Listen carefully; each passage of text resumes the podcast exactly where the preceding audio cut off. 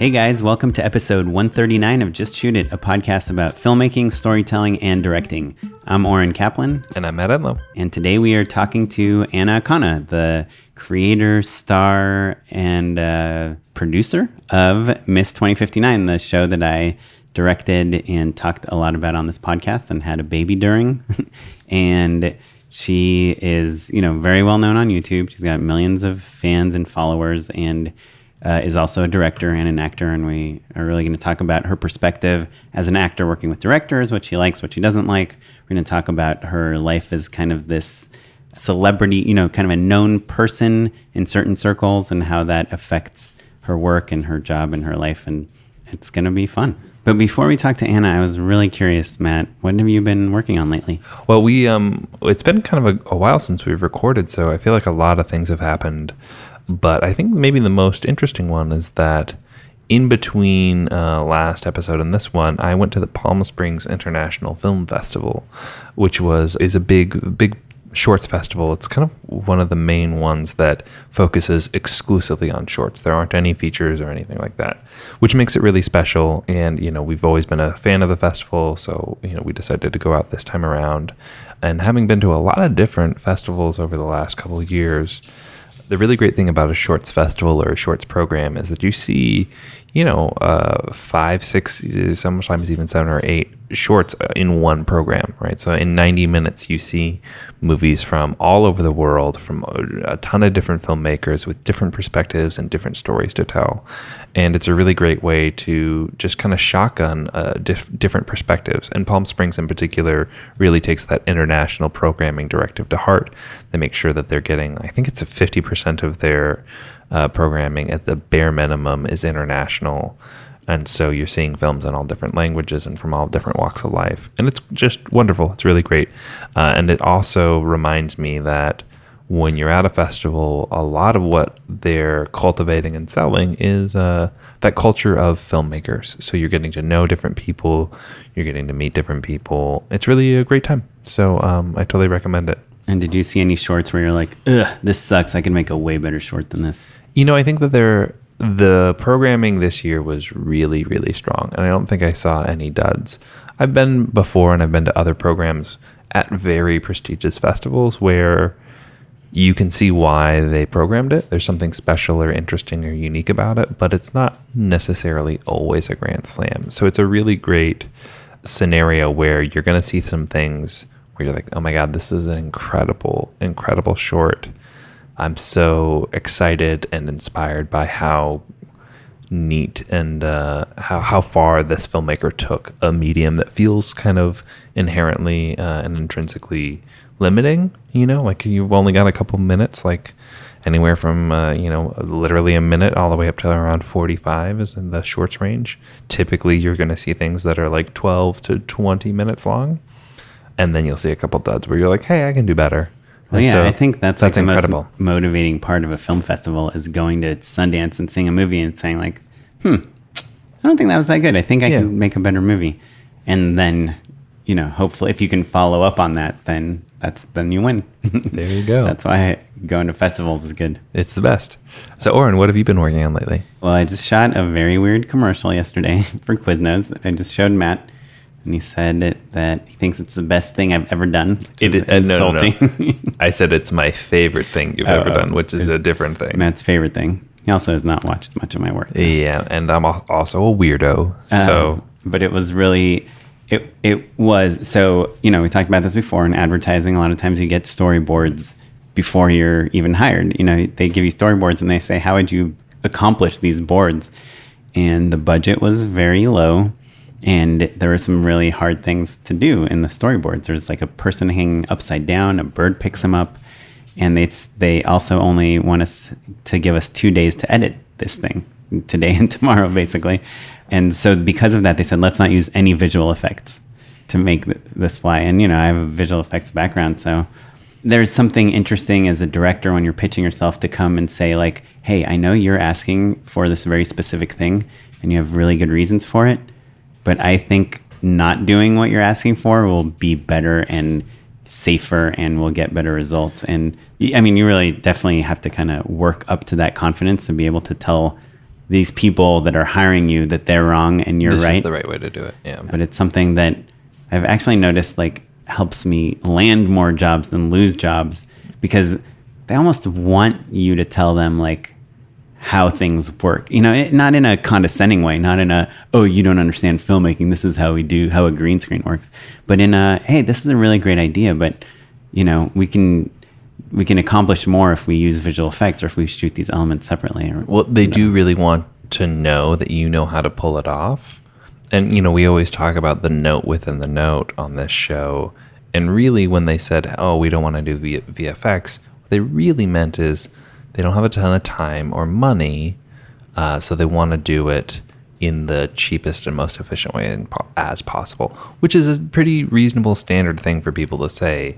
But it's easy to overestimate how complicated or time consuming green screen can be because I feel like whenever you watch a behind the scenes video on your favorite TV show or whatever, people are always talking about the amount of labor that it takes to make Life of Pi or The Jungle Book or whatever. But when we're talking about literally compositing a couple different elements together, that's something that kids right now are doing in their bedroom as we speak. Right. And I will say, while I do love visual effects and love doing visual effects, my least favorite shoots, just from having fun on set angle, are green screen shoots because the whole time on set, you're telling the client, like, yeah, I know this looks like a bunch of C stands, but this is going to look cool. And something I did this time is I photoshopped every single frame. Look, it's a 15 second commercial. There's six shots. I photoshopped every single shot in full color and everything before we got to set so I could show the client, like, I know you see just a guy against green screen, but this is what it's going to look like. And were you using the reference elements that uh, your production designer or your casting director had sent you? Like, it was it literally the actor that you'd cast? It, I wonder, was it the actor that we cast? I, well, I thought of using his audition footage, but I ended up just like, yeah, I needed a guy reaching up without his shirt on, which is not what we did in the audition. But what about like um, the specific props or yeah, puppets? So, so he comes out of a cocoon. So the cocoon image I used in my Photoshop file is the same image that I sent the production designer as inspiration for the cocoon that they were going to build.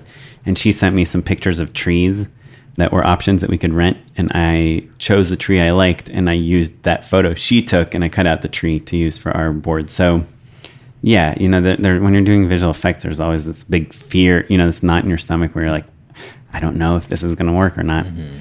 Well, I think there's also something about like having a piece of paper and you can sort of like maybe, you know, tilt it in the right angle so that people see like, oh, I see. This is how the cocoon is going to hang. And when we reorient it in VFX, then it makes sense to them. And Yeah. people also, eh, everyone uses Photoshop nowadays. Everyone, like, you can, you know, edit a photo on your phone. So once you kind of put it into those terms, people realize how simple it can be. Yeah, you know, when this episode comes out, this spot will already be out. So we'll put a link to it and also my shot list, which is kind of interesting because the first page of the shot list is the six shots that we're going to get as they will look at the end. And then each page after that is a breakdown of the pieces we'll need for mm. each shot. I think I think it's interesting. It's a little confusing, but I'll post it just in case anyone's into it. You know what would be great also is if we could see the different layers. Yeah. You know what I mean? Like when we were looking at it together, well, I was like, oh, where where are your seams? Where's the compositing actually happening here? And I think that could be nice to say, okay, here's the cocoon, here's where the sandwich is, here's the tree, here's the backdrop, and then you'll see how they all fit together. Yeah, for sure. I, I'll I'll try to do a visual breakdown of the pieces we actually shot. But yeah, but my boards kind of have that broken out too. But cool. Well, awesome. Let's talk to Anna Akana. Awesome. Thanks, Ord. Arden, wait! Oh my god, wait! Oh, I thought I wasn't gonna make it.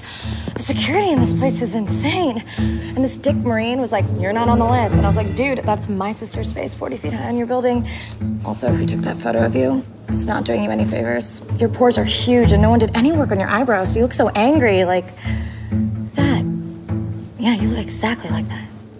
Hey, how's it going, Anna? Hi, thanks for having me, guys. Hello, Yeah. hello. Thanks for being here. People, we talked about Miss Earth. Basically, like my production journal is this show. Nice. So everyone knows about you and the show and how difficult you are to work with. I am. Um, I am. You're demands on set. So I'm basically here as like an arbiter or Arbitrator? An, arbitrator, thank Yeah. you. That's what I was looking for. And um, you know, kind of a just a psychiatrist as well. Just Oh, kind of like you. mediate. Oren has a lot of things to express to you. Okay. He's going to use a lot of I feel statements. But I thought this would be more of like a Jerry Springer mm, mm-hmm, situation. Mm-hmm. yeah, yeah. Uh, the DNA test is coming. Soon. yes. Yeah, but I think, you know, obviously we worked together and, and that was really fun, but we thought you, I mean, I don't know, you're like one of the busiest people I know. And I know you've just worked with like so many directors and on so many different things. And it, you were in Ant Man and mm-hmm. you've done videos by yourself and like everything in between. And so I think you have like a really good perspective that for our listeners of like kind of probably like what you like in a director and don't like in a director. So I mm-hmm. think I want to talk about that on one hand, you as an a performer, mm-hmm. which is I think your background, right? You started as a stand-up comic Yes. and you kind of came started in front of the camera, but then also obviously you're a director yourself. You directed the pilot for Miss Earth that got the whole project greenlit, but you also have your own YouTube channel, which is insanely popular, and you're the head of the women's something for YouTube. Oh, the it? Women's Initiative. Yeah, Yeah, the I'm the Women's creative director for them. which is all female filmmakers, mm-hmm. right? And so, so yeah, so I think I, I wanted to ask you about those two things. So maybe we'll start with the as a performer, kind of um, working with directors. I, I guess from my point of view, like working with Anna, what I really liked about her, just from like a simply technical point of view, which is something that just seems so obvious, but like a lot of actors just they don't come to set like knowing all their lines, being off book, which Anna's like really good at that. You're obviously like you understand lighting and visual effects and timing. And so, you know, when you're acting, you know how to hit your marks and know, oh, shouldn't I duck out of this shot so we have like a clean plate? Uh, Basically, maybe what you're saying, Oren, is that you kind of, as a creator and director, as well as a performer, you understand that extra layer of logistics or technical issues that we're all kind of trying to deal with. Definitely. I feel like uh, making my own stuff for five years has made me so much better as an actor because I, I feel like act, as an actor, I have the easiest job. I show up, everyone treats me like royalty. They go get breakfast for me or what have you. I just have to know my lines and hit my mark. And I mean, out of everyone on set, I have the least amount of work. Um, Have you directed stuff that you did not act in? uh, yes, I have. Because I, feel, like, that is pretty easy. That's true. well, because I feel like as the director, like you can look so bad. you can just be like a barely walking and you can still work. But Yeah. as an actor, you have to be like, if you are not in a good mood, then it's going to show on camera. Yeah. And as a director, you can just be hating your life. I mean, or just on your phone. You know, Yeah. like actors. I mean, I guess actors get to be on their phone as well, but you know, we're never lifting anything heavy. Well, so back to you with Yeah. directors. I, I'm- apologize for such an open-ended question, but No can you tell us some things that you like, like some things you like that directors do with you as a Mm-hmm. performer, and some things that you don't like? Um, I like line reads. Like if you give me a couple takes and I'm no I don't get the inflection, like it's harder for me to interpret the way you want me to say something. And for some reason there's like a lot of directors like are like, "Oh, I know actors don't like line reads." And I'm like, "Why?" Like that's perfect. Like it's it's harder for me to be able to interpret what you're trying to tell me versus if you just tell me how you want it to be. Some things that I don't like that a director does, I, I don't like when I don't get any feedback at all if something's not working or if, if it's not working and they don't say anything because they don't they feel like they're gonna hurt my feelings. I feel like a lot of actors are almost treated like very like children, like very fragile and stuff, and that's kind of annoying because I'm like, "You just get your shot. You know, I'm just here to get your shot and. I feel like uh, after having directed, it's so frustrating because like I can communicate with actors. This is exactly what I want because this is how it's going to fit. And then I get really upset when other actors are like, "My character wouldn't do this. My character wouldn't say it like that." Like I was doing background. I started in background a long time ago, and Amber Tamblyn argued with the director for like half an hour about how to say the word no. And he was like, just do it the way, this other way, so we can have it for the edit. And she's like, okay. And then she would just keep doing it her way. And it just drove me bananas. And I think working background also helped me be a better actor and director because you really saw mm-hmm. how much miscommunication there was on set just based on how many people there were and how it really is a miracle to get something good. Yeah, you know, I shadowed this director last year. I think I talked about it on this podcast on that show Stitchers for ABC Family, the pilot. Mm-hmm. Yeah, I don't. I Todd don't think- Holland. I'm sure I talked to uh, talked about it. Anyway, I found that when I, I worked background when I was in I went to UCLA and I like on my days off I would just be like an extra on things because I that's how I like fell in love with like being on set and stuff. I found that I learned way more about filmmaking and being on set and production from being an extra than I did from shadowing the director. Because when you're the director's shadow, you're like kind of supposed to just be silent and not talk to anyone. And when you're an extra, you're kind of like observing, you're going, you're seeing, you're not just in the middle of the action, but you're on the sides, you're seeing how the whole big machine works. And, And you can talk to all of the crew. yeah. Yeah, and they like it. It, They love it. I mean, it's- if you're a cute girl, it definitely helps. and uh, to that point, I had this guy that he was the prop master on Seventh Heaven, and I'm pretty sure he had a crush on me because he kept like calling me in to do like you know SAG. I wasn't in SAG, but he'd give, get me like SAG vouchers to be like an extra on Seventh Heaven, like whenever they were shooting Oh in God. LA. So, Smoke them if you got them, Warren. That's what- Yeah, I, d- I feel like anyone who wants to make anything should definitely do background because you're treated like absolute shit, but you're also you have so much resources in front of you. Like I learned most of what I know about lighting just doing background and being like, what what are you doing here? Yeah, What's yeah. this? It's What's all the good parts of being a PA, but you get to go home sooner and you don't have to haul anything. Yeah. yeah. I heard this like interesting piece of advice once. I forget where it was. It was like on some radio show or something. But they were talking about like if you want to get if you want to move to Hollywood and work mm-hmm. like in the art department or whatever, you could literally email like the prop master of like Avatar or something like the biggest movies because no one ever contacts those people as a mm-hmm. fan. And so that's it's like the same thing on set. It's like if you go up to like an electrician and say like, "Oh, what does this light do?"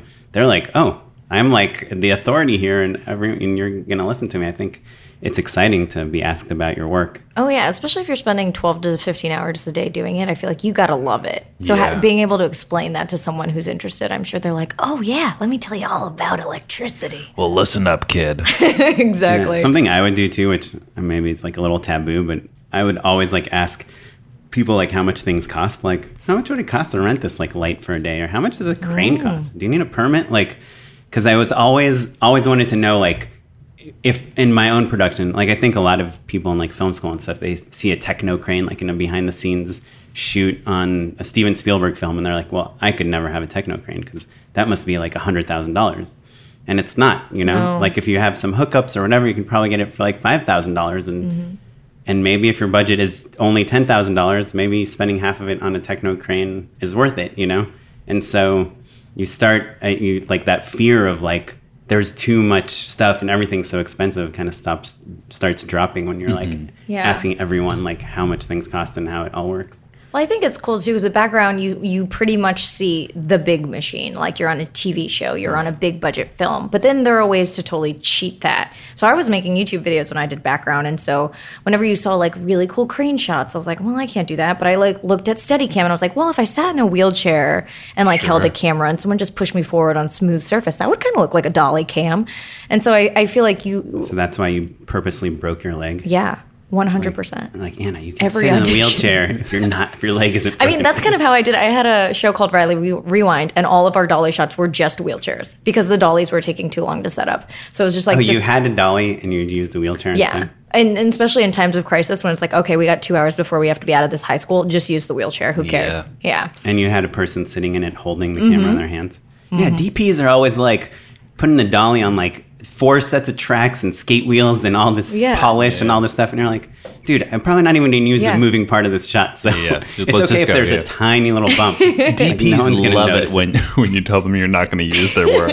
love it. Well, it's like you know when you're like, oh, it would be a little, kind of nice if there was like a little push here, and they're like, okay, yeah, we can do that. And then it's like 20 minutes later, I'm like, is this all just for that tiny Yeah. little push? And they're like, yeah, well, we needed to move all the lights. Well, I, do think that there is with directing the situation where when you do such a good job of fostering people into like being really excited and really creative of like, yeah, let's go all out on everything, then you turn into that guy that has to tone everyone down a little bit, mm-hmm. right? You're like, yeah, like that shot is really good, but I am going to cut the beginning off because this is a, you know, 3 minute spot or whatever. And so being the no person is kind of like this weird double-edged sword with everything. You still want to like is- inspire mm-hmm. people to like do their best and to contribute everything they can, but like putting a joke on a joke on a joke, especially with props, I feel like mm. sometimes it'll be like, "Isn't this really funny?" And it's like, "Well, I just need it to be a telephone guys. Yeah. You know? Yeah. Sometimes when when I did this Lifetime movie that we were talking about earlier, the DP that I ended up hiring, I hired because one of the things he said was, if we're running super late and we still have to shoot like five pages, I'm willing to compromise the lighting a little bit. um, I was like, okay, well, that's like the type of production we need, you know? Yeah. we need fast people and and sometimes getting the performance or getting I'd a lot of times much rather have multiple takes to choose Right. from and to work out than one perfectly lit take that's not that emotional. Have we ever talked about pencils down on the podcast? That's a phrase that I will use. It's like, you know, it's notorious. Like people that work with me regularly will like tease me about saying pencils down. And it, you know, it comes from like the SATs, right? Yeah. Like, but really what it co- what it means is like, hey guys, I know we could all tweak for a while longer, but you have to stop because I have to get my shot. Mm. And I know you will make it better if you had a little bit more time. Sorry. Action. You know what I mean? So pencils down. Pencils down? Yeah. Okay, Interesting. I'll use that. Yeah. I've been really lucky. Like, I discovered early on that like I don't mind running over because I'm the executive producer and the director. Because in, in my opinion, it's always like, well, worst case scenario, we got to add another day, which essentially is coming out of my pocket. And Wait, so, so have you directed stuff that you weren't the EP on? no, I've always I've always directed my own stuff because uh, I've been offered other directing gigs, but then I'm like, why would I do this? Wait, no, I'm but not- you directed that thing, the Sacagawea coin. no, I didn't. That was Yulene Quang. Oh, you just wrote it. Yeah, I know you, Lean. Yeah, it is. I mean, obviously, that's the argument for making your own stuff. Because for me, it's always like, we, if we cannot go past 12 hours, we cannot, we just do not have the money to go past Yeah. 12 hours ever. So I don't know if you saw Project Greenlight this latest season, but, Uh, no. you know, the producer, like, literally, like, the director's trying to get a shot, and the direct, the producer's like walking around, like, turning lights off. Just like, hey, that's a wrap. Yeah, Sorry. she's like, Yeah. we can't, everyone go home. We cannot pay you guys. yeah. There's also just the thing when when you're a freelance director and like, you know, you're hoping to work with that company again. Mm-hmm. Like being a person that can come in on time and on budget is extra important because Yeah. you know maybe you're going to make that project better by going over, but you probably don't get to make the next one. Well, I feel like a lot of that is is I mean, at least in my experience of what I've seen with directors, it's just a lack of preparation. Because there's a lot of times when I'm on a set where they'll do a setup here and then here, and then they'll go back to that initial place, and I'm like, why didn't we just knock it all out of order? You know, Sure. why Yeah, didn't yeah. we block shoot that? Yeah. And I get really frustrated, especially when when people are like, "Well, we'll just shoot it chronologically." I'm like, "You have four pages to get through in this like 12 hour day. That's not going to happen." Es- Especially because then by the end of the day, everyone gets so stressed out, and then the morale goes down, and everyone takes it out on each other. So I'm just like, just do it the most efficient way possible. Yeah, I mean, you hear about these like huge directors that do that are they're successful because they're opportunistic. Like you hear Michael Bay will have his whole crew spend six hours setting up this shot, and then he'll be like, "Wait, the sunset looks amazing! Everyone tear this down and let's shoot here," you know. And he can do that. And I saw that Werner Herzog is doing like a master class on directing or something, and Oh he's like, God. "No storyboards! Storyboards ruin everything." It's like They're the instruments of cowards. yeah, it's like you're breaking into a world and you're you're a thief and you're just stealing footage and it's not about preparing, it's about experiencing. But I guess, you know, it just depends on the type of film it is and the type of filmmaker you mm-hmm. are. I think there is like an element in me of like people pleasing, right? Like you'll probably get another job if the product is good. And I think Anna, your point is just like make sure the product is good. That's the job of the director, right? And like if it's a little bit over here or there, you know the terms under which you're you're extending the deadline, even if it's out of your pocket or if it's from someone else's pocket. I feel like you probably have a pretty good sense of what you're really risking when you're doing that. Um, yeah, definitely. I mean, I'm I'm big on I'm my own my own AD and I'm my own accountant, so I always make sure I have everything budgeted in advance. I know exactly what I want going in, and then if I need more time, sometimes I'll take that time and sometimes I won't. It just depends, you know, on location and everyone's availabilities and stuff. But I think I think as much as the end product, I really love the experience of stuff. Like I mentioned this on Miss 2059's wrapping day, but that pilot was like the worst thing I'd ever done in my life. And I lost a bunch of friends. And I was just like, I don't ever want to be on a set like that again.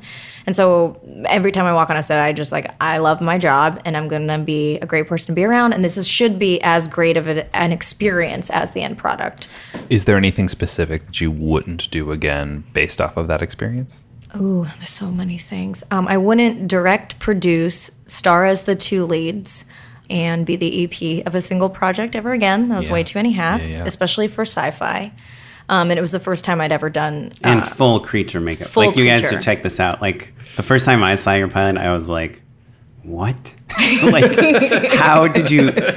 I was like, I would never even like dare try to do this because I'd feel like it's not possible. And then you're just like doing everything like it's no big deal. you just learn. I mean, I never went to film school, so it's like making shorts and making YouTube videos to me has always been like, oh, this is how I practice and this is how I get better.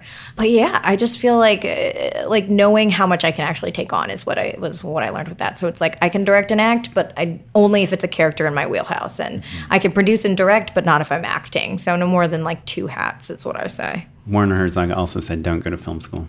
Sorry, man. Did he? Yeah. Yeah. That's funny because he also has a filmmaking boot camp that you could describe. No, he said you can learn everything about filmmaking in two weeks. yeah, That's what he said. He said, "Don't go to film school. the- you can learn everything in the two, two weeks." weeks that you're paying for at his boot camp. Yeah. Pretty much. Werner. oh God. so the funniest. to rewind back to something. Sorry, I just, Yeah. I think more than a lot of our guests, you just have a lot of insights on like the actor director relationship. Mm-hmm. Um, and you said that you get you don't like it when actors say, "Oh, my character wouldn't do this." Mm-hmm. But can we talk about one scene specifically from Miss uh, Yeah. 2059? Yeah, sure. So there's the scene. It's in the first episode where you ar- appear on this alien spacecraft, Mm-hmm. and there's all these crazy aliens. And I remember when we were on set, I guess I thought for the moment, like character aside and everything else aside, like the s- more scared and surprised and shocked you are by this whole thing, the more it's like I'm gonna die. Oh shit, uh, that it could be, the more impactful. Like just just want to contrast it with like your safety on Earth and like your total acceptance on Earth. But for you, I remember on set, you're like, well, my character knows that there's aliens, that aliens exist, and that we go go to other planets. And my sister was to come here, so like, why? It doesn't make any sense for me to freak out. I think um, the only right when I get difference there. there is that I made that character. so it's like I'm talking about like if it's an actor who had nothing to do with the creative process. Because I felt like I was in the writers' room. You know, I made the pilot. Like it's something that I I had to like beat out and make a bible for for a really long time. So I very much felt like oh Victoria's my character who I've had for the longest time. If I was just an actor that was hired, I would have never argued with that with you. I would have been like, well, this is your vision. You you tell me what you want, and we'll do all as many takes. I mostly get frustrated when it's like, uh, like if I've been on a couple of thriller movies where the actors don't want to do the fake scares. They're like, my character would never do that. That's so that's so mean for her to mislead this other character. and I'm like, but that's the movie. That's your job. Right. and it's built around these moments. Which Um, Yes. It is. I mean, look, the, it's always going to be best. The quality is going to be good if the character is true and everything is like coming from the character. Mm-hmm. But you're also trying to build in like moments, especially a, Mm-hmm. a thriller, a horror, like scared moments, you know. And so it's it's hard to balance that. I mean, if it's written really well and directed well and put together well, then it, it'll feel like one and the same. Like this is Mm-hmm. the type of character Yeah. that would do a fake scare. I- you know, it's funny. I, th- I think there, there's two things that I think of when we're talking about this. So one, my my wife is an actor, and she's you know she's trained a bunch of different places, but most recently has kind of gotten into like a little more of a, like a hippy dippy method sort of situation. Like Vincent D'Onofrio will come and teach, and he's like famously method and all that stuff. And she's done like you know like the exact opposite for a long time as well. So this was kind of a nice 180 for her repertoire. But as a pro, you know, she knows that you can't be like, hold on, I need 15 minutes to go to a breathing exercise and mm-hmm. sensory, you know, journey or whatever. right. and so, you know, so she's a realist about it all. And like, I think there's a, the role of the actor is a little bit of like figuring out the compromise between a director being like, I need you to just scream 15 times at me real quick and making it a true, authentic, grounded performance, right? Mm-hmm. Because it is your face up there, right? Mm-hmm. Like you, you don't want to You don't want to get neg- You don't want people to think you're a bad Uh, to be actor a because bad actor. you're following, yeah, yeah. listening Just to because, the director. yeah, some directors like, hey, I've got 10 minutes, do Yeah. it, right? And I think sometimes directors lose sight of that a little bit. Like there is that vulnerability of like, if Oren was like, "Hey Anna, I really need you to do a bad performance real quick," and we're rolling, you know, you I think you're you're lucky in that like you have the authority to be like, "Hey, we're not using that take," and like Oren would probably be like, "Okay, that's fine," right? But oftentimes actors aren't, and I think that's really interesting. But um, I, I mean, I agree. I don't. Ha- I don't like. I won't banish an actor for Of course, saying yeah. something. I think it, it just gets to a point where it's like, do you trust the director you're Right, working right. with? There is a, a sense of trust because you know I could feel bad about a performance, but then I could watch it back on on camera and I'm like, oh no, that's fine. I can't Yeah. read any of my insecurities or any of my anxieties. I, I think that's right on. Right, it really is about trust. Right, like if if a director is guiding you through something that maybe feels off or a little weird or strange, and you don't trust that person, then that's when you end up in a stalemate. Mm-hmm. Right, but a director who has your back and isn't going to use something that's lame. Mm-hmm. Because they don't want to make a lame thing, mm-hmm. then you're set. Then you're in a, a great situation either way. Yeah. Basically, that's why you gotta like trust each other, Right. Which is really hard. Right. And I mean, from a director's point of view, like even like on our show, like it's it's tricky when the person you're directing is wrote, created, and is EPing the show, you know, because it's like it's like TV directing. I assume I haven't really done that much of it, mm-hmm. but you know, if you go to direct an episode of Mad Men and you tell Jon Hamm like, "Oh, what if you get really angry?" and he goes, "Well, I wouldn't get really angry. That's not my character." Then like he obviously trumps the director. yeah. Well, and I, that was my other point actually, is that there's a little bit of it that's nice to be like, mm-hmm. oh, okay, you're you're the guardian of this character and their true motivations, and I'm thinking about where we're gonna put the camera and can we make our day and like what tomorrow is looking like, and if we're gonna go into overtime, what does that do to my time schedule? All all of that other junk, and sometimes it's nice for an actor to be like, hey, I don't think this is exactly what you want. And to just give yourself a second to be like, wait a minute, is that right or isn't it? Mm-hmm. You know what I mean? I mean, it definitely is a collaboration. At the end of the day, everyone has to come together to make it really good. I think it's the job of the director to have that vision, to execute it efficiently with everyone's time, and for everyone to chime in their ideas, and for you to see what you know, take it take it seriously, see what fits, see what doesn't. I, I'm just saying, I want you to throw a tantrum if I ever direct you. oh, perfect. Great. I will. Cool. We're set. I'll be the the best tantrum on set ever. then you can have your baby and then come back to work. Yeah. um, yeah, I think I don't know. Some one of the things I learned, I, I like it when an actor th- says like, "This doesn't feel right to me," because it gives me an opportunity to like direct. Where it's like, you know, I, I, don't, I don't know if anyone really knows how to direct or how to tell people something to like make them feel something. But I just love saying, well, like what what would feel right? Like let's talk about it. like how how would you react? Or and it lets the actor really kind of put their input in be you know in a thoughtful way. Mm-hmm. And i don't know i feel like i feel like you end up with something better. And i mm-hmm. did this that lifetime movie i just talked about. Lori, it was lori loughlin who's you know uh, aunt becky from full house. Mm-hmm. She was like the lead and she'd been acting for like 35 years or whatever. And it was like my second you know big project and i just felt like she was way more of an authority on acting than I was. And so if she ever didn't feel like something felt right, I mm-hmm. wanted her to tell me and I wanted to f- figure out in a way that she felt happy because Interesting. you know, as a director, you're a lot of times not the most knowledgeable or the most experienced person on set. Mm-hmm. And so I kind of like it when I can learn from the actors, you know. But I feel like every actor should be forced to edit because mm-hmm. you like a lot of people when I work when we work together like something about this scene doesn't feel like it's working to me. I'm like, well, it will in the edit, you know, Right. because like even if the pacing's off, you know, or when people are like don't overlap each other and you have to like give it a beat. Like all like actors all the time hate that. They feel like so weird about it. And I'm like, it's fine. Like that's what you need to do for the edit. People aren't trying to make something that's crappy, you know. It reflects on especially the director. If a movie sucks, almost always the director's blamed. So I, I just get frustrated when people think that something's not working, but it's like, no, this is just what's necessary to get the pieces to put together in the end. I feel like anytime I feel like I have a, a super amazing take in the moment, it's it's almost never used. You know, it's always something else that fits into the grand scheme of things. Right. So speaking of editing, do you have? So you, I was telling Matt about this article I read a while ago. I don't know if we talked about it or not, but I think we did. It's called like it was called the YouTube Voice. Oh you yeah, know that yeah, yeah. article? And Hey it- guys, Yeah, and I, it's say, a- I always say, "What's up, YouTube?" and it's about there's there's a certain cadence and style of speech and enunciation that some people do on camera that makes them very like watchable and Mm-hmm. they they had your video as like one of the main videos that they talked about you and um what's her name the australian girl Oh, Natalie Tran. yeah, that's been she, she's been around for a really long Mm-hmm. time, right? Yeah, and it just talked about how it that like trying to analyze your voices and all these other people's voices, Mm-hmm.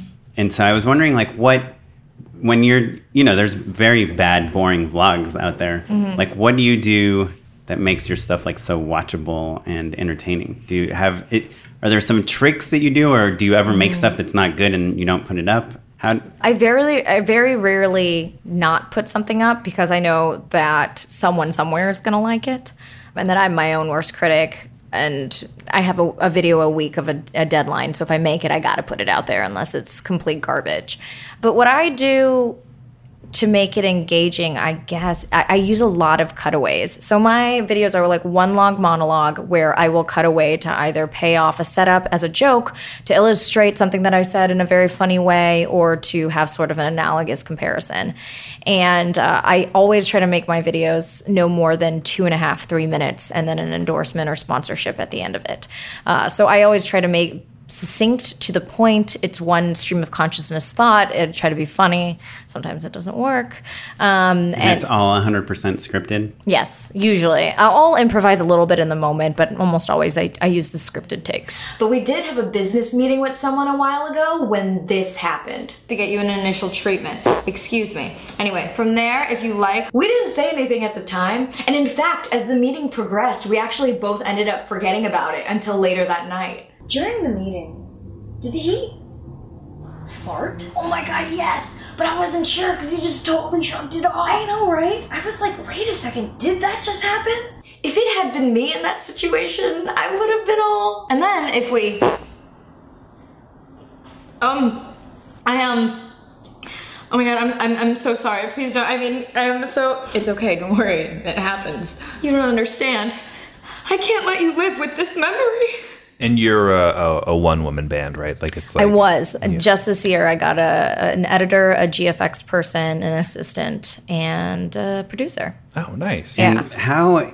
So I worked with uh, you know the Fine Brothers on- Yes. on this big project, and they are they're also like experts at making. They can shoot anything and edit it into something very watchable. Yeah. Even if it's like their one take spoiler, hundred spoilers. They can build an empire out of children watching computer videos. Yeah, reacting. Re- um, uh, We'll pay you guys ten dollars, Yeah, Fine. Brothers, for saying react. No, but they, I edited for them, and they were like, you know, we've worked with all these editors, and they all suck, and we've seen your stuff, and it's great, so we want you to edit for us, or kind of oversee this editing. And I did, and I edited it, edited their project. That was uh My Music. It was like the second season of Oh, My yeah. Music. They got like a million dollars from YouTube, which was cool. Which Yeah. is it's crazy because it's actually not that much money when you think of what YouTube wants for that million dollars. It's like you need to make like 55 hours of content or something. It's like, the Um, biggest ripoff. Yeah. yeah. but uh, but it's a million dollars and we're giving it to YouTubers and I think nowadays that wouldn't play, but this was like fo- four or five years ago. and Yeah. At that point, it was like no YouTuber was getting a million dollars. I for think I can a probably show. name all of the channels that survived that first initiative. Like Yeah. ma- I could probably name them on two hands, right? Like it's under like it, the, most people failed is my point basically. Oh, like Yeah. the Geek and Sundry and all yeah, those it's Geek and. Geek and Sundry above average. The Fine Brothers. Yeah, but above average is like Lorne Michaels, and Yeah. then they gave like Amy Poehler a million dollars, and Yeah, she like Smart made Girls, like guess, one video. Yeah. yeah, yeah. But Smart Girls sold to Legendary. oh, okay. Yeah, So But did anyway. Nerdist, yeah. yeah.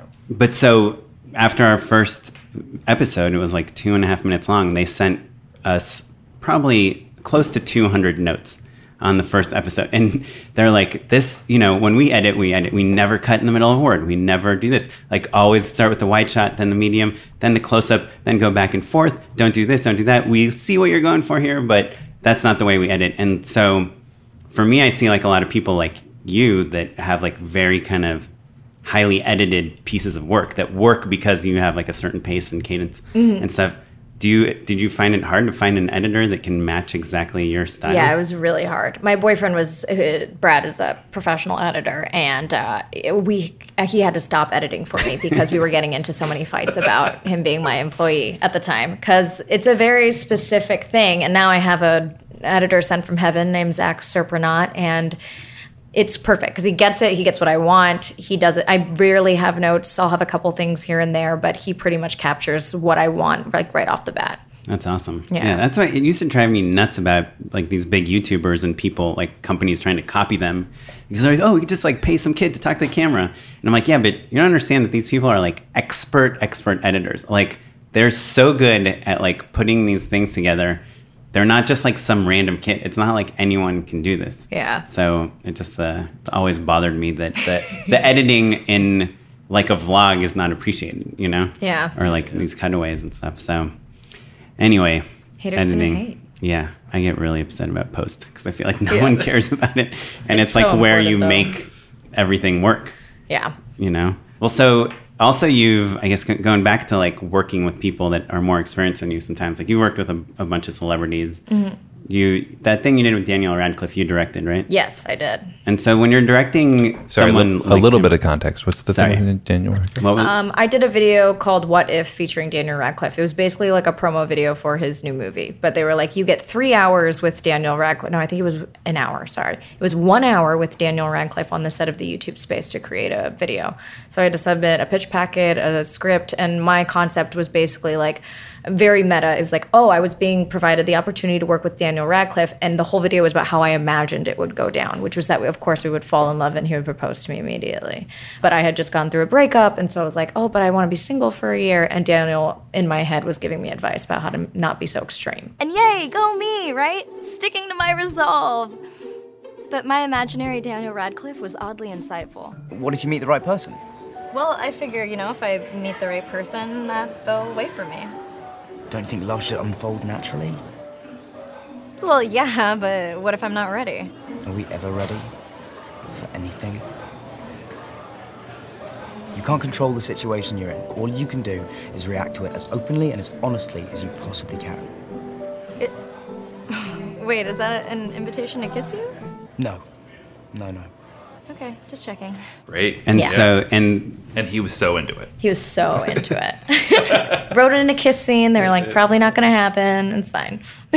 and so is how many people got to do a video with him? Just you? Uh, I think there were a few of us. There were two or three of us. I know Rhett and Link did it with him as well. It's kind of like a, a new version of a junket, right? Yes. Where it's like, okay, like we get influencers and YouTubers and we kind of like let you run around with them a little bit. Yeah, as long as it smart. steadily promotes the movie. Yeah, yeah. And you've, I mean, you've worked with a bunch of celebrities, I imagine, at this point. Mm-hmm. Like, is are, do you ever get intimidated by them, or Um, I very rarely fangirl over anybody because I I just know deep down everyone's probably a horrible person. Um, Especially Daniel Radcliffe. that, that, that was the subtext, Yeah. everyone, just in case you were curious. but looking at it from the other side? Like, obviously, you're Yeah. a celebrity. You know, you're one of the most well-known influencers on YouTube. You've been around for a while. You're done a lot of mainstream stuff. What's like when you go to some place like VidCon and stuff? How Mm-hmm. what's your experience with fans? Like, do you like when people run up to you and talk to you? I like it if I'm in the the mental space for it. I think the weird thing about being an influencer versus like a celebrity is like my fans think they're my friend because they watch my videos. They feel like they know who I am. They feel like they have a, a, a relationship with me. They've been in their, your home. They know who your friends are, all of that Mm-hmm. They know stuff. I They do. I mean, Yeah. that stuff Yeah. is all true in a way. It is in a way, but they know my persona that I put out there. So it's weird if someone comes up to me and starts joking and making fun of me like they're my really good friend. That's always a little weird.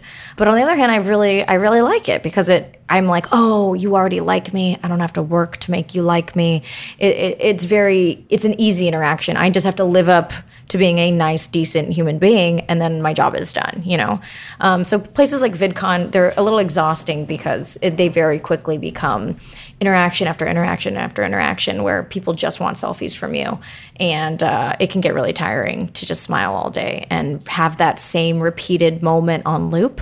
But I, I like it as long as I'm in the mood to like meet people and like show that I'm grateful for their support. What if you're like at a restaurant? Let's say you're like at the Grove or something, eating like in the farmer's market, and someone comes up to you in the middle of your meal while you're ha- in, in the middle of a conversation, asks to take like a selfie with you. Yeah, I mean that stuff happens. It, it it can get really annoying if I'm like in a deep conversation with a friend about a sensitive topic and someone comes up, but at the same time, I understand and I'm almost always like, okay, cool, yeah, let's take a photo, whatever.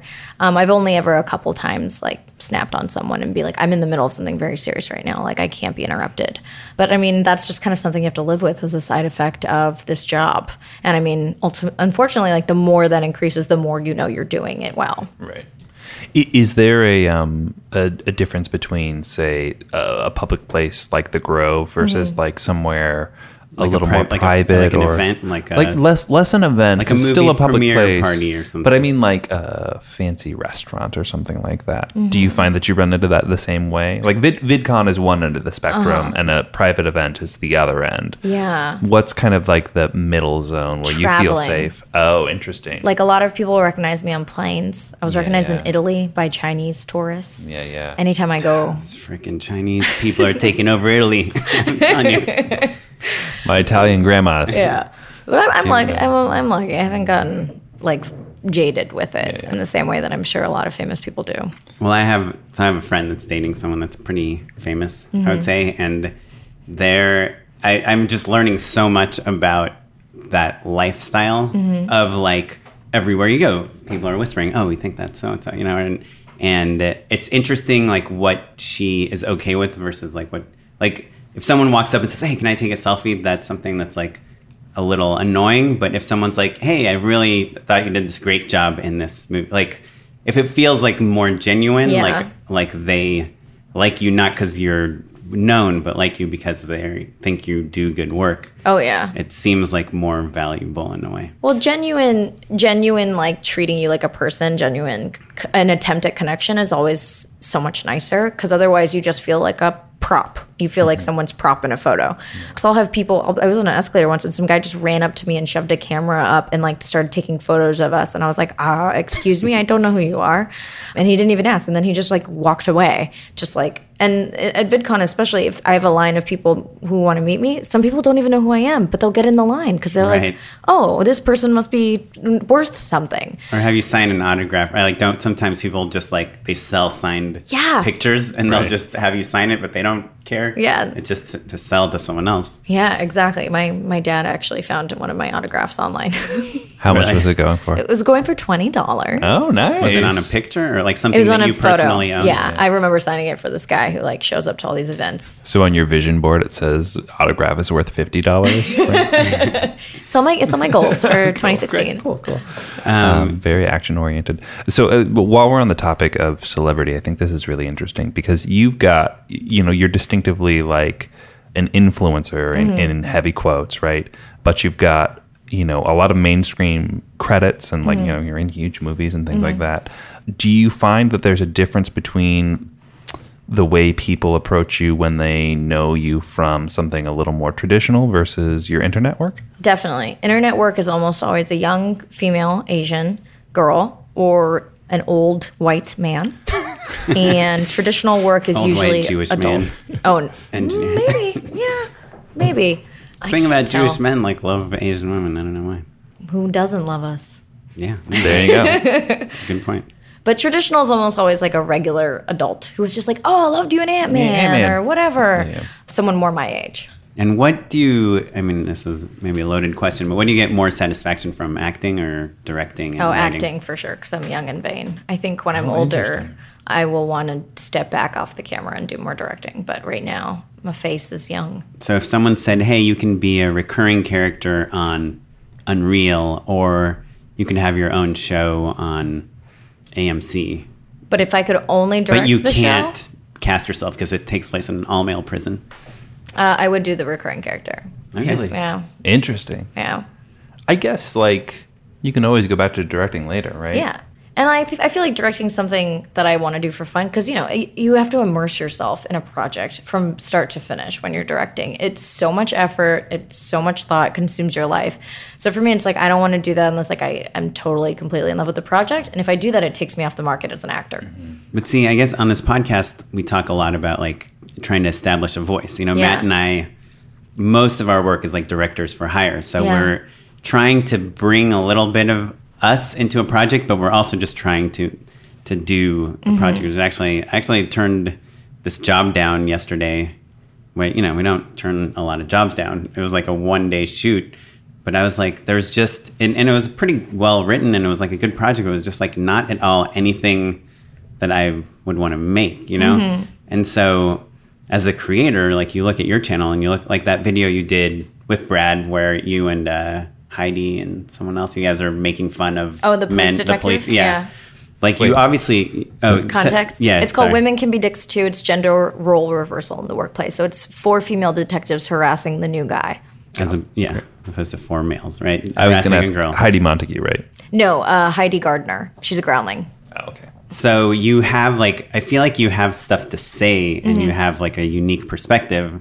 And as a director, creator, writer, you kind of get to put that out there. But as a performer, you know, in Ant Man, you or something, you don't. Mm-hmm. So does that matter to you? Or Um, I like both worlds. I felt like I feel like if I wasn't able to create for a long time, I would get very frustrated. I mean, that's kind of why I started creating because I was frustrated with my career as an actor and having to audition for these stereotypical roles and being reliant on external sources to validate my sense of creativity.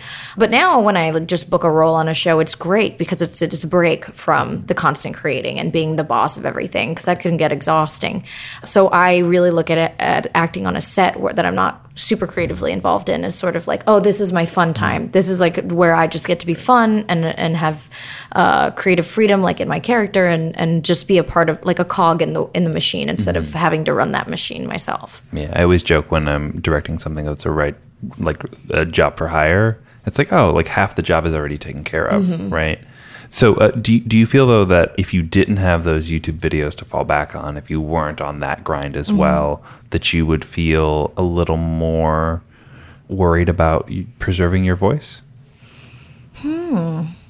Like, is As that a free- director, or just just as an artist in general Mm-hmm. right like like are you free because you know like every week you're going to put out a video Mm-hmm. and your voice is going to be expressed in one way or another definitely, I have enough platforms where I get to express myself that it never feels like I'm being going to be stifled in any way. Because I can be dark on stage if I'm doing stand up, you know. I can be weird and random if I'm doing improv. If I want to say something meaningful in a funny way, I have YouTube. Or, you know, I can literally make anything that I want to at any time. So it, it I never do feel like, oh, I'm going to lose my voice.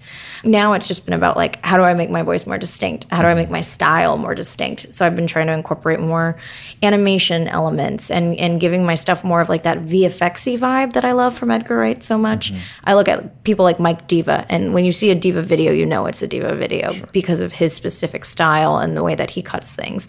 And so for me, it's like, well, even as a performer on YouTube, like I want to be able to have that where if you see a certain video, you're like, oh, I recognize that as an Anna Akana project. this thing I directed yesterday, I was like, Mike Diva would kill this. I'm like, should I tell them about Mike Diva? He'd probably do it. Just, uh, I don't just think to so. make Mike's- that shit a little more purple you're fine Yeah. like like Yeah. neon blue Yeah. and Yeah, pink and you're good filter. yeah He's very particular. I doubt he doesn't do a lot of director for hire work. He would have done this. I think. I mean, it's a 15 second like Quiznos commercial where it's mm. just about being super weird. it's basically this man. The opening shot is like a shot of a cocoon on a tree, and then a man hatches out of the cocoon and sees the sub for five dollars. It's like, what? A Quiznos sub for only five dollars? Is this for real? And then a bird flies in and says yes and like eats him.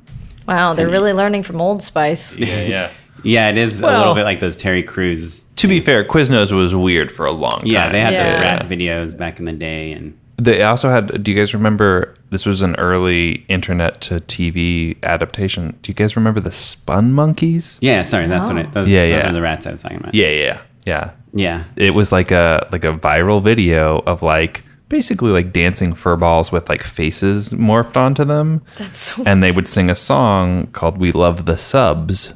Mm-hmm. That became a Quiznos commercial that was like very buzzworthy in like 2004, probably. God. Well, what's uh, where? I mean, I know while we were shooting, so we were shooting like you know, Anna was basically, I think, in every single scene. I think there's one scene that we shot that you weren't in with Arden and uh, Lahir. um, Lahir. and it was while we were shooting that scene, Anna was like doing a stand up show at the improv. like, and we had two, we shot for 18 days and we had four days off. And those days off, Anna was shooting like a pilot for Comedy Central one weekend and like something else. You were do- doing the Pickups produ- for a movie, yeah. And you're producing the uh, woman, YouTube Women's Oh, yeah, yeah, Initiative show. like, so clearly you have stuff coming out Mm-hmm. soon. What what can we see you in? Um, the next movie I have coming out is called You Get Me, starring Bella Thorne. I think that's supposed to be out later this year or early next year. And then I am going to Georgia to film a movie called uh, Undying with Patrick Schwarzenegger. Oh, is that Arnold's son? Yeah.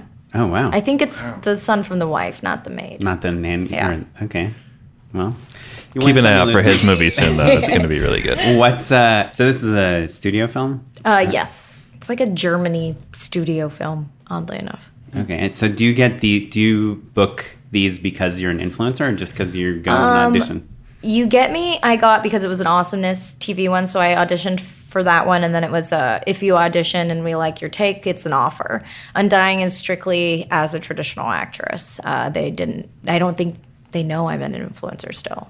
Really? Yeah. But your agent You know, you could get like tell a them, couple right? extra thousand bucks. No, we don't because otherwise they try to work it into my contract. That you have to social promote it. promo. Yeah. Yeah, yeah. And they don't have the Speaking budget of for which, that. you can still watch Miss 2059. New episodes are coming out every week. every Tuesday on Go 90. I think there's six episodes at the time of this recording. There will probably be like nine by the time we put this up online. But uh, check it out. There's 12 in total. Yeah, free to download, free to watch. Yeah. So we, at the end of our show, we do something called unpaid endorsements. Uh huh. Unpaid endorsements. That's pretty good. we might good. be able to layer those two together. Oh, perfect. Maybe it just becomes a, a stacking Every thing. day. Like a harmonizing. yeah. So, Matt, you got anything? Yeah, I got two actually. The first one is a music video called Oh Goodbye, Goodbye by AJJ. That's Andrew Jackson Jihad. And it's uh, like one of my favorite videos ever. It's basically like a riff on like a really terrible OK Go video where the guys are doing like Oh, yes. choreographed You sent me this dancing and they're like wearing like matching t-shirts and colorful pants and there's like crappy ball pits but like the choreography is in one shot. really terrible it's all done in one shot um, but then you know the song's like a minute and a half two minutes long it's pretty short and then there's five more minutes of self-congratulatory documentary about how hard it was to make the music video and it just really skewers OK Go in a way that's really funny and really on point and perfect because I love those videos and it's incredible that they made a zero gravity music video, but also shut the fuck up a little bit as Right. well. Oh it's like they got God. so good at that that it's annoying. Yeah. Right. So yeah, so it's really incredible and is really really well observed. So that's one, and then the other one is a movie called Lost Souls, which is a documentary. It's on Netflix, and it's it's a documentary about the making of the movie The Island of Dr. Moreau. Do you guys remember this movie? It was like, boy, it's real bad, and I love it with all my heart. It like came out when I was in high school, and it's Brando and Val Kilmer, and like a bunch of like VFX gene splicing sort of stuff. And um, the director was kind of this underground crazy director that like had done all of these sort of really revolutionary, like sort of like cyberpunk body horror movies. And they were like, "Oh, this guy's going to be incredible." Like the the Island of Dr. Moreau is an uh, adaptation of an H.G. Wells novel, if I'm remembering correctly. And so it was his pet project that was slowly taken away from him. Everything that can go wrong goes wrong on this movie. Brando goes fucking bonkers and insists on wearing a bucket on his head and wearing like white makeup the but whole time. bonk- bonkers on every movie, right? This is like full on Brando bonkers. And the director gets kicked off the movie and then sneaks back onto the set after a hurricane in pigman makeup to watch the rest of the film get made. It's an incredible incredible crazy making of documentary. It's called Lost Souls. If you're interested in train wrecks or filmmaking, I And is it totally on recommend Netflix it. And it is anything? streaming on Netflix right now. Nice. okay, cool. Um, So those are my interests, basically, Nice. guys, in a, in a nutshell. Okay. I've got two as well. Oh, cool. The first one's a paid endorsement because I'm going to get kisses from it. Mm. Uh, my boyfriend, Brad Gage, did the Werner Herzog Masterclass parody. Wait, are you serious? Yeah. It's. Wait, so you didn't even bring it up when I brought up the Werner. Werner I was Herzog going to, but then the, the subject had changed. Here we so are, I figured this was a perfect opportunity. perfect. Yeah. This is perfect. Um, the best thing about it, though, is almost everything that he says mirrors what Werner Herzog actually says, and then he just takes it a small step further. Um, and his Werner Herzog impression is just mwah. The second one, my favorite web series of all time, is called The Vault. It was made over the course of three or four years in some guy's apartment on weekends with actors. And it's the only web series I've seen where they have like pretty much one guy in a stark white room sitting down with buttons. That is the most engaging thing ever. It's it's the best thriller mystery comparable to like Lost I've ever seen online. So that's like one of my favorite web series. The vault. Oh, killer. And Wow. Werner Herzog's masterclass. Yeah. That's great. Wait, so did you guys watch his masterclass to make No the parody? No, we we Ooh, that's even better. we parodied the uh, The trailer? The trailer for it, yeah. Yeah, it's crazy. I I've done so many parodies of movies, and I've almost all of them. I've only seen the trailer because, yeah, Yeah. who cares? what the Trailer real says is? everything. Well, and I think there's something about just being impressionistic about what the public thinks the movie is going to be mm-hmm. about, right? Like that's really what you want to make fun of anyway. Yeah. So this is a really. I always have horrible unpaid endorsements because it's like I literally think of them as Matt is telling his. But today I watched this like Hold on, I want you to start over again. You've literally said that it's a bad endorsement for like an time. entire year. Well, it is. but then they're always pretty good. This one's not that great. I literally saw a different film show endo- endorse this today. so my endorsement is it's something probably most people already know about, but just the fact that you can type a name of a movie, any movie in YouTube, and type in behind the scenes and just see footage that's like very poorly edited and organized from a movie. Uh, you know, Matt has talked before about how like he buys Blu-rays so he can see like deleted scenes and behind the scenes, and nobody does that anymore. But you can see all that stuff on YouTube. And today I watched the behind the scenes for the BFG, you know, that Steven Oh, yeah, Spielberg yeah, movie. yeah. And it's horrible. It's literally just shots from like literally there's there'll be a shot for 10 seconds of like Steven Spielberg showing his phone something funny on his phone screen to like Kathleen Kennedy or something. It almost feels illegal, like Yeah. like it's stolen It's like, do they know that this is out there? But sometimes you'll just get these little glimpses. Like there was a part where Steven Spielberg is like talking to his DP about how to frame a shot, and he like you know holds his fingers like in a V like this, and you're like, oh, I hold my fingers like that. That's cool. I'm doing it the right way, you know. or there was this part where like the DP is like showing Steven Spielberg the lens, you know, on a stick, and he's like, yeah, so we'll be like here, but we'll probably be like five feet higher. And Spielberg's like, you know what? There's nothing wrong with the camera being this height. Let's just do it this height. And it's like, you kind of always think that Steven Spielberg is like so precise and has such, mm-hmm. and he does these amazing wonders. And he, He just pulls things out of heaven and just like, oh, I know exactly how to do everything. yeah, but there's something nice about him also. You just see his instinct and see how he's not always agreeing with everyone. And they do this, you know, he's doing like a hundred million dollar movie, but when they need to shake a bed, there's just like a grip there, like shaking the bed. You know, it's not like some huge machine. Yeah. I don't know. It's just kind of fun to get a glimpse, and you can basically write any movie. Like there's a, the Jungle Book behind the scenes is like insane because you know it's all blue screen, but they're seeing like the live compositing while they're shooting it. Anyway, Nice. check it out. I put a auditioned for the Wolf Mom in that movie. in the Jungle Book. Mm-hmm. Oh, really? To be just mo- a voice. it's it's motion capture. No, you would Oh. have to pretend to be a wolf for the whole film. oh, wow. I didn't move at all in my audition. I, think that's why I didn't get it.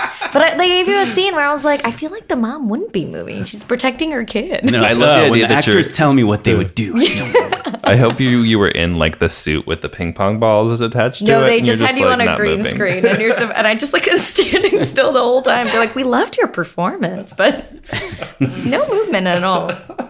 Not a good, um, not a strong choice." That's awesome. Well, so Anna, uh, Anna Akana on YouTube, Yeah. Anna Akana on Twitter. Yeah, how, how can people the find you? Yeah, It's just my name, Anna Akana. good branding. Yeah. Well, thanks for hanging out, Anna. Thanks for having me, guys. It's always fun to talk show. If you want to learn a little bit more about our podcast, you can follow us on Twitter at Just Shoot It Pod or visit the website justshootitpodcast.com. I'm at Mr. Matt Enlow. And I'm at Smitey Pyleg. Our episode was edited by Eric Carpo, music by Steve Combs. See you next week. Take it away, Steve. Mm, unpaid endorsements. Something like that. Oh, Stick you, in my- embarrassed you in make front of the Anna. jingle. No, we made it once. One of Oh, our okay. guests sang it. You're free to sing it. We might yeah, use yours. If you if you sang an unpaid endorsements jingle right It's just now, unpaid- Matt, could, could Endorsements, you da, da, get da, da. any farther away from the microphone? well, we're not going to use this part. Okay. Anna, if you sang an unpaid endorsements jingle to any tune you wanted, Oh. that we would use that as the unpaid endorsements. I endorsements. sing to jingle. everything. Unpaid endorsements. How's that?